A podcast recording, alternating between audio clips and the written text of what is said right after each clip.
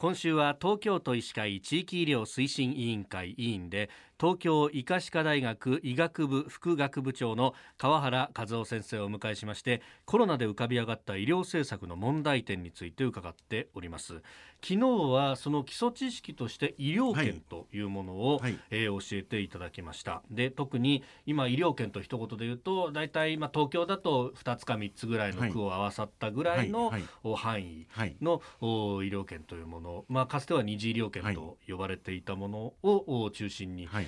えー、そしてその問題点というのも教えていただきましたが、はい、これコロナウイルスが拡大してきました。そこでどういう問題点が出てきたんですか、はい、あのコロナはあのご承知のように感染症ですので、感染症に対しては別にあの、まあ、全県的な対応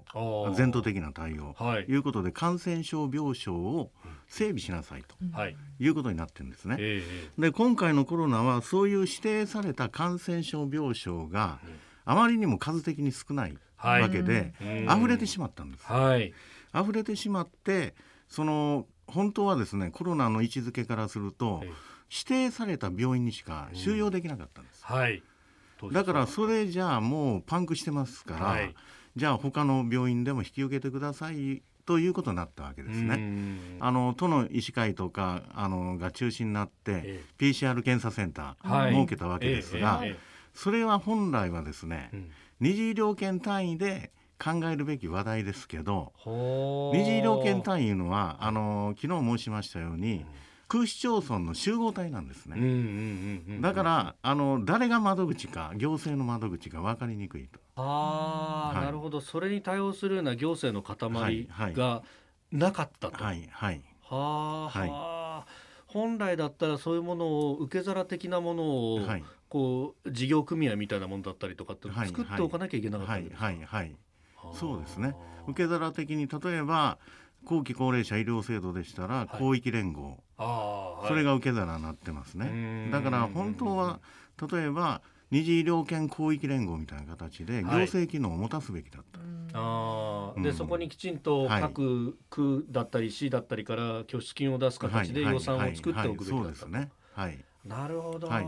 結局これ、はい、あの区単位で、まあ、ある意味一次医療圏的な単位で、はい。はい、あの PCR センターを作ったっていうのは、こうちょっとこう規模としては小さすぎるところがあるわけなんですか、ね、いやあの小回り聞いて住民のためにはいいと思いますね。それともう一つはあのホテルの借り上げとかございましたよね、はい、でホテルもやっぱり二次医療圏単位じゃなくって例えば、東京都の例えば江戸川区の人が西の方まで八王子の方まで入るとかいった広域な移動が起こってるわけですよね。はい、本来は病院の中でも慢性期の医療的な側面がありますから今回のあのコロナに関しては、はい、イメージとしては我々あの急性期の病気みたいな感じですが、はいええ、要するに安定した時の慢性期の医療機能も抜けてたいうことですね。なるほど、はい、慢性期医療そのものも今黎明期ぐらいの感じですが、そこの部分も今回本当は問われてたわけですか？はい、だからコロナに関してはあの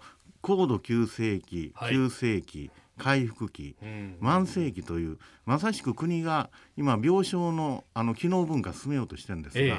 それすべてかぶってるんですよ。はあなるほど、はい。はい、だから医療機能全体がこれ試された、はい、で結局やっぱあの弱い部分が、はい、ある意味さらけ出されたと、はい。はい、そうですね。はい、今後、もし広がった場合にね、はい、どう対応するかいうのがあの、まあ、東京都医師会の会員施設も含めてですね、はい、危惧しているところですよね。はい。いやこれそのやっぱ医療政策やってらっしゃるお立場としては今回本当いろんな問題点が浮かび上がったと、はいはい、改善点は多いですねこれはね。多いですね。はい。